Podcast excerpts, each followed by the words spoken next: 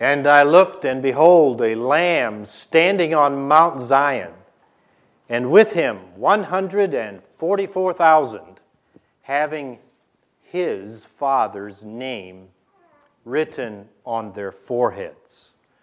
Revelation 14 1. Identity.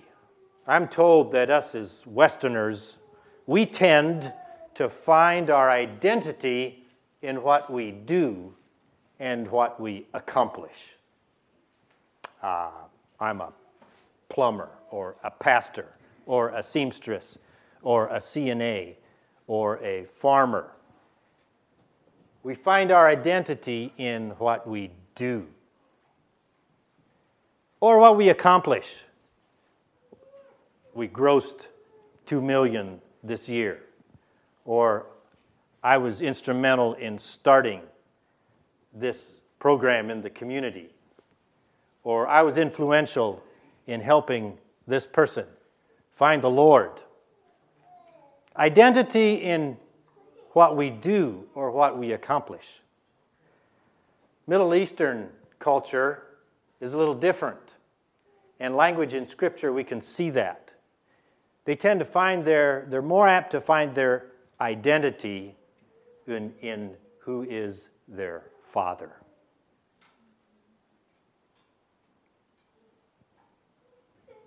Finding identity in who is our father. And as I say that, your minds go in a lot of different places. This morning, I want to talk about being identified with our Heavenly Father our Creator. And with our elder brother, as Scripture calls it, Jesus Christ. Here, there's 144,000 that John saw who were with the Lamb. They were with the Lamb. Now, 144,000, what is is that all who's gonna, who are going to be saved? I don't think so. Scripture says that multitudes of every tribe and kindred and nation, uh, beyond what any man can number, were there worshiping the Father. The revelation is very symbolic. And so I believe these 144,000 symbolizes something. Don't ask me what but I believe it symbolizes something. I don't believe that only 144,000 will be saved. And I'm not like the man in a, in a community I lived in previously. He believed, as it was in the days of Noah, only eight will be saved. And he was one of the eight. Praise the Lord. But the problem was he hadn't found any of the other seven. Poor man. He had other problems too. 144,000 represents something. But the point that I want to emphasize this morning is that they were with the Lamb. With the Lamb. And they had the Lamb's father's name on their forehead. That was their identity. And that can be your and my identity too. Now, just as well as the 144,000 represents something, I think this terminology about having the name on the forehead isn't necessarily literal. It might be, I don't know, but I don't think necessarily. But that was their identity. And it was clear, it was clear that they had their father's their father's identity. What is your identity? What are you known for? Are you known for what you do? Are you known for what you have accomplished? What are you known by? Where do you, what do you look to for your identity?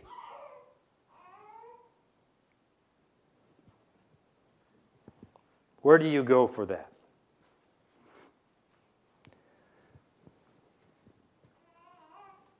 At the end of the day, at the end of time, what really matters. What really matters is that you're a son or a daughter of your Father who is in heaven. That his mark of ownership is on you. He's just like his dad. She's just like her mother. That kind of identity, that mark of ownership. That it's clear to everyone, it's clear to yourself. And of course, God who knows all things. Will you be standing with the Lamb, having His Father's name on you, His identity on you? Now, in the same chapter, chapter 14, there is another identity. Revelation 14 9. Then a third angel followed them, saying with a loud voice, If anyone worships the beast and his image, and receives his mark on his forehead or on his hand, he himself shall also drink of the wine of the wrath of God, which is poured out full strength into, into the cup of his indignation. He shall be tormented with fire and brimstone in the presence of the holy angels, in the presence of the Lamb. There we have another identity this identity, it says, is on the forehead and on the hand. You don't want this identity. You want to be different. You do not want this identity. You want to be different. And again, here, this is, I believe it's symbolic language. I personally don't expect that people will have a literal branding in their forehead or in their arm. It could be. I, I don't know, but I, it's revelations. Every, a lot of things in there are so symbolic. It's like an image of the likeness of something. And, and so I, I don't know. It doesn't matter. But the point is, you don't want it. You don't want this image. You don't want this marking. You do not want this, this uh, uh, identity. I believe that the forehead is representative of what we think, our thinking, our thought patterns, our mindset. And the hand represents our actions, what we do. And so, by our, the way a person thinks and by his lifestyle, his activities, you can tell. You can tell his identity if you compare it with Scripture. If you compare it with the Father and his representation on earth, his Son, you can tell someone's identity. But you do not want to be identified with the world and the world system. This is not something you want. You want to be identified with your Heavenly Father your Creator. You want to be different from this. so, identifying with Jesus. Identifying with Jesus. We had these scriptures uh, recently. Uh, let's just read them together uh, out loud. Here we go. Therefore, whoever confesses me before men, him I will also confess before my Father who is in heaven. But whoever denies me before men, him I will also deny before my Father who is in heaven. He who loves father or mother more than me is not worthy of me. And he who loves son or daughter more than me is not worthy of me. And he who does not take his cross and follow after me is not worthy of me. He who finds his life will lose it, and he who loses his life for my sake will find it. We skipped a few verses there between uh, verses 34 through 36. But you get the point. Identifying with Jesus, whatever the cost. And it begins with confessing Him I am a disciple of Jesus Christ. I am a disciple of Jesus Christ. That confession is so important, so important. And it affects our thinking, it affects our actions. But choosing to identify with Jesus, whatever it costs, even if it means forsaking our father and mother or our son or daughter, even if it means forsaking our own will, laying that down, letting it die to follow Jesus in order to have our, our one and only loyalty being Jesus, identifying with Jesus. And this scripture says clearly that if you identify with Jesus here on earth, he will identify us with his Father. We will have the Father's mark of ownership on us.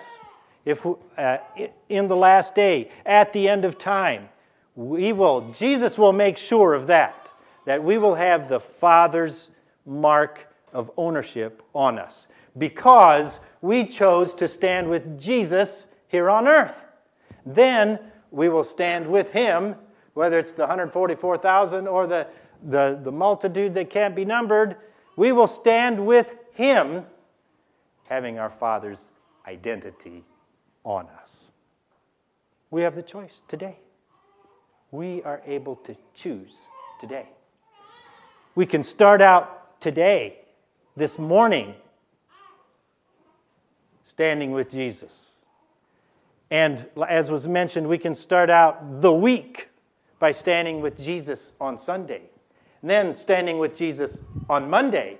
And whatever Tuesday brings, we stand with Him and identify with Him as well in how we think, in how we interpret what happens, in how we relate with people, and all our actions and our lifestyle. Standing with Jesus, whatever it costs. I'm going to read uh, a statement uh, here uh, called I am a disciple of Jesus. It's also called the Zimbabwe Covenant. I am part of the fellowship of the unashamed. I have Holy Spirit power. The die has been cast. I have stepped over the line. The decision has been made. I am a disciple of His. I will not look back, let up, slow down, back away, or be still. My past is redeemed, and my presence make, present makes sense. My future is secure. I am finished and done with low living, sight walking, small planning, smooth knees, colorless dreams, tamed visions, worldly talking, cheap giving, and dwarfed goals.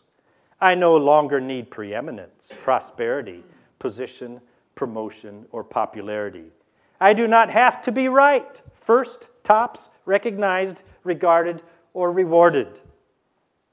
I now live by faith, lean on His presence, walk by patience, am uplifted by prayer, and labor by power. My face is set, my gait is fast, my goal is heaven.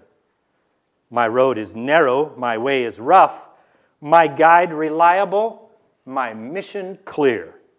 I cannot be bought, compromised, detoured, lured away, turned back, deluded, or delayed. I will not give up, shut up, or let go. I will go on until he comes and work until he stops me.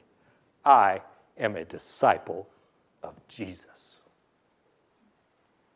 Can you say that this morning? I am a disciple of Jesus. I identify with Jesus. Thinking and doing. You want to be different from what you see around you.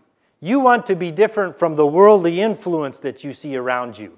And even sometimes you find yourself among Christians who are thinking and doing like the world to whatever extent you don't want to be like them. You want to be different. You want to be like Jesus. That's what you want.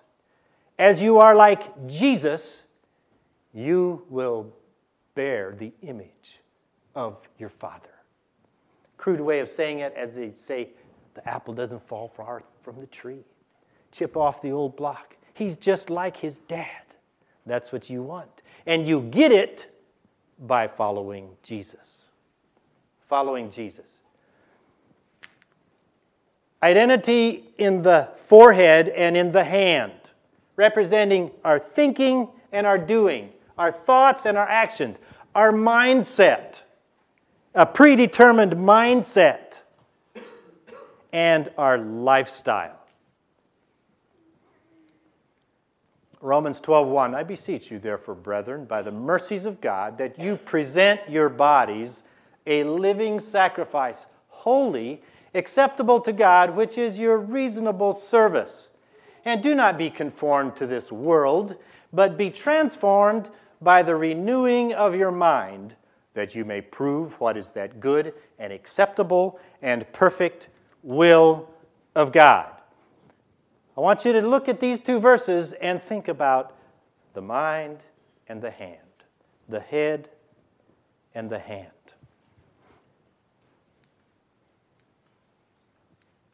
So, you present your bodies a living sacrifice performing service. That's, that's a mindset. Unto you, O Lord, I lift up my soul, myself on the altar, a living sacrifice, not a dead sacrifice, but a living sacrifice. I tell you, it's harder to live for Jesus than it is to die for him. A living sacrifice. That's the mindset. And then your reasonable service, that's the action. You serve him because this is only reasonable after all he's done for you and I. It's the head and the hand. And of course, we have to put our heart into that. Verse 2 And do not be conformed to this world, but be transformed by the renewing of your mind. How do you renew your mind? Well, it's very important how you use your mind. It's very important what you fill your mind with. It's very important what you memorize. It's very important what you dwell on. Positivity, negativity. God's thoughts, man's thoughts, or your thoughts, or worse, the enemy's thoughts. The renewing of your mind. Train your mind, discipline your mind. Ask the Holy Spirit to lead your mind to and, and there's so many things that you can do by the renewing of your mind. God bless you, Tony. I'm going to brag on you a little bit. Tony is doing a dopamine fast. He's trying to renew his mind. I'm so proud of you. I'm so proud of you. A dopamine fast. If you don't know what that is, study it, figure it out, and go on one. It clears your mind, it helps you think better. It's a great discipline. by the renewing of your mind, that you may prove what is that good and acceptable and perfect will of God. Why do you want to know what God's perfect will is? So you know what to do with your hands and your feet and your body that's given to Him as a living sacrifice. So there we have it the head and the hands. You want to be different in your thinking and doing, thoughts, actions, mindset, and lifestyle.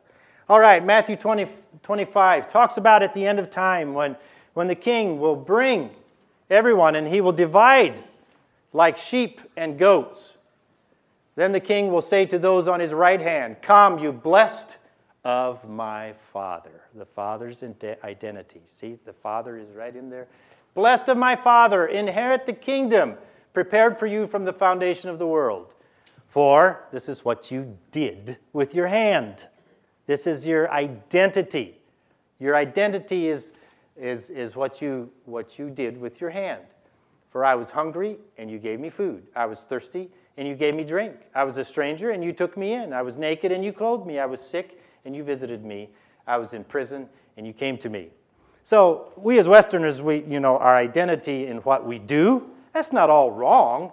It's just why do we do what we do? We need to do what we do because our identity is the Father. We're His sons and daughters. 1 Peter 4 1 Therefore, since Christ suffered for us in the flesh, arm yourselves also with the same mind, or with this mindset. I'll have to suffer. That's part of it. Arm yourself. In other words, put it on. It's like putting on an armor or picking up your tools. It's part of the part of the, the job this mindset is part of getting ready to, uh, to do what you were meant to do. Therefore, since Christ suffered for us in the flesh, arm yourselves with the same mind. For he who has suffered in the flesh has ceased from sin. That's the, that's the antidote. That's the antidote uh, for uh, failure. It's if you want to live in victory, if you want to be victorious over sin, Arm yourself with this mind. I'm going to have to suffer. Because really, that's what sinning is. Sinning is doing what your flesh wants. And when you say no to the flesh, it hurts. It doesn't feel good. So if you've already had this preset mindset that I'm going to have to suffer to identify with Jesus, then along comes a temptation to sin, you can say no to that because you've already decided it's worth suffering. It says that clearly. For he who has suffered in the flesh, if he has this mindset, uh, sin isn't going to be a problem. Temptation isn't going to be nearly have its pull because you have decided ahead of time, it doesn't matter if it kills me, I'm not going to sin. This is just part of following Jesus. That he no longer should live the rest of his time in the flesh for the lusts of men, but for the will of God. For we have spent enough of our past lifetime in doing the will of the Gentiles when we walked in lewdness, lusts, drunkenness, revelries, drinking parties, and abominable idolatries. In regard to these, they think it strange that you not, do not run with them in the same flood of dissipation or wastefulness, speaking evil of you. So, it's saying that people are going to think you're strange. That's okay. That's okay. You want to be strange. You want to be strange. You want to be different. You want your identity to be your Father, not the way the world thinks. 1 Peter 2 4, coming to him as to a living stone, rejected indeed by men, but chosen by God and precious. Chosen and precious. Rejected by men, but chosen by God. God's identity. You also, as living stones, are being built up a spiritual house, a holy priesthood, to offer up spiritual sacrifices acceptable to God through Jesus Christ, with the Lamb having the Father's identity. Same chapter, but you are a chosen. Say that word with me. Here we go. Chosen. You are a chosen generation, a royal priesthood, a holy nation, his own special people that you may proclaim the praises of him who has called you out of darkness into his marvelous light. You who once were not a people, but are now the people of God, who had not obtained mercy, but now have obtained mercy. Chosen for that. Isn't that awesome? Amen? It is awesome. You want to be different. All right, more on the, the, the the head and the hands, the thinking and the doing. Philippians 2, verse 5 Let this mind be in you, which was also in Christ Jesus. What kind of thinking, what kind of mindset is this? Verse 7 says that Jesus, what, what kind of mind did Jesus have? He made himself of no reputation. In other words, he humbled himself taking the form of a bondservant, and came in the likeness of men, he lowered his status. He lowered his status. And being found in appearance as a man, he humbled himself and became obedient to the point of death, even the death of the cross.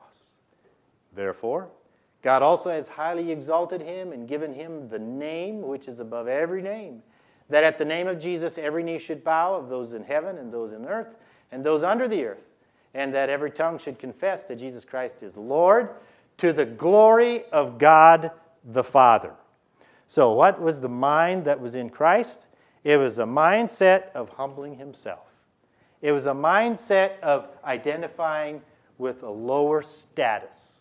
That was his mindset. But it wasn't just uh, for the point of obedience and uh, getting killed. He humbled himself to the point of death, but death wasn't the point. Resurrection follows death, and exaltation by the Father follows it. So we need to have this mindset that God wants to exalt his children, as every good father does. God wants to exalt his children. We need to have that mindset, but he, we also have to have the mindset that the way he does it is by us humbling ourselves and doing his will, whatever the cost. And if we have that mindset, then he will do with us just like he did, I don't know, maybe not exactly because we're not Jesus Christ, but the same principle. He will then exalt us. He's not going to give us a name above every name, but He will exalt us, just like Jesus. It says, have this mindset. God wants to exalt us as I humble myself, as I, as I identify with Jesus. He will exalt me in the right time. In the right time. That's the mindset we need to have. And Again, uh, the point was to the glory of the Father. It brings so much glory to a father when somebody says, Your son is just like you. That, that, somebody tells your son, You sound like your dad. That brings glory to the Father. And that's what Jesus, Jesus was exalted to the glory of the Father, and that's our point. Matthew 5:16, "Let your light so shine before men that they may see your good works and glorify your Father who is in heaven." That's the point. It isn't so you to, so you're honored. It isn't so you get the credit, but it is so that the the Father is glorified. So they can say, You're just like your Heavenly Father. So, what is that? What is like your heavenly Father. Also in Matthew 5. But I say to you, love, bless, do good, pray for. Love, bless, do good, pray for. What? Those who are just your kind? Those who deserve it? Those who uh, you enjoy doing it for? Those who appreciate it? Well, yes, but everybody. Everybody. I say to you, love your enemies. Bless those who curse you. Do good to those who hate you. And if you're going to do it to those kinds of people, you'll do it to everybody. You can. And pray for those who spitefully use you and persecute you. That you may be sons of your Father in heaven. Children, sons and daughters, however you want to say it, this is how you, uh, you get your father's identity. You're kind to all, you're good to all. That you may be sons of your Father in heaven, for he makes his sun, sunshine rise on the evil and on the good, and sends rain on the just and on the unjust. God is good and merciful to everyone. Everyone. Whether they deserve it or not. And if you want to have your father's identity, you need to be that way too. You need to have that mindset too. You need to have those actions too, where you're just kind, loving, forgiving, filled with grace toward everyone. The last verse there in the chapter says, Therefore you shall be perfect, just as your Father in heaven is perfect. Amplified says that verse this way You, therefore, will be perfect, growing in spiritual maturity, both in mind and character, head and hand, what you're like in your actions. Growing in spiritual maturity, both in mind and character actively integrating godly values into your lifestyle, your daily life, as your Heavenly Father is perfect. We sometimes stumble over that perfect thing because we think flawless. But again, look at an apple or a rose. You can have a perfect green apple, it's just not quite ripe, but it's a perfect green apple. Or you can have a rose that's just a bud and is growing and opening up and becoming more beautiful. So it's a perfect little bud or a green apple or whatever, whatever stage you are. I'm still kind of green, but it's coming. I'm ripening faster than, well, not faster, but anyway. Had more time to ripe than most of you ripen, but anyway. Be perfect. Be perfect. Developing, growing in spiritual maturity. You want to be different in your thinking, in your doing, in your thoughts and actions, in your mindset and lifestyle. I just made a little list here how the world thinks and how God thinks. The world says, you define what is right for yourself. But God says, I am the standard of truth. The world says, fight for your rights. Jesus says, commit yourself to him who judges righteously. The world says, fight what you, for what you think is right. Jesus says, overcome evil with good. The world says, give people what they deserve. God says, give people what they don't deserve. The world says, promote yourself. God says, be the servant of all. The world is concerned about what people think. But we need to ask ourselves a question what does God say? The world says, I need to surround me with the right people. God says, put your trust in me. The world says, get ahead financially. God says, lay up treasures in heaven. The world says, take care of yourself. God says, be like Jesus, willing to suffer others to save. The world says, go wholeheartedly for what you find fulfilling and satisfying. Satisfying. God says, let Christ be your all. The world values independence and self sufficiency. But we need to be dependent on Christ and bearing one another's burdens. The world says, stay out of my business. But God says we need to walk in the light. The world says, don't tell me what to do. But you want to say, I need your input. We're in this together. The world says, What can I get out of this? But you want to say, what can I give? And the list goes on. I don't know what, what you're seeing or what, you're, what you're seeing around you and what the world is saying or what you, you find yourself saying that the world is saying. I, I don't know. You, you feel in this is just a, just a short list, but you know where you are. You know what, what you're weighing. You know the options that you are weighing. And you know what you see. You know what you struggle with. And I'm just here to, to encourage you and say, no, you want to be different. You don't want to be like the world. You don't want to have the image of the beast. You don't want to have the thinking and the, the actions, the identity of, of the beast. Identify in work. You don't, the world says find your identity in your work and your personal accomplishments. But you want to find your identity in your Father. So you can be with the Lamb, having his Father's name on you, his Father's identity on you. Let's pray. Thank you, Heavenly Father, for creating us.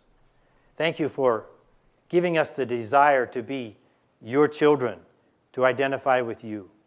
And I pray that you would give us the courage and the strength to continue to renew our minds and to allow that to, to affect our actions, our lives, and thus be identified with you. Help us to dig into your word. Help us to, to, to research it, to memorize it, to study it, and to meditate on it, to think about how we can be a better follower of Jesus. Help us to keep our eyes on Jesus and following him as a faithful disciple, decidedly following him regardless of what it costs. God, forgive us for getting so distracted. Forgive us for, for uh, waffling on our decision to be a disciple of Jesus. And we just commit ourselves this morning to following you with all our heart, to identifying with Jesus so that he can then identify us as your children at the end of our lives. We commit this message to you. We pray in Jesus' name. Amen.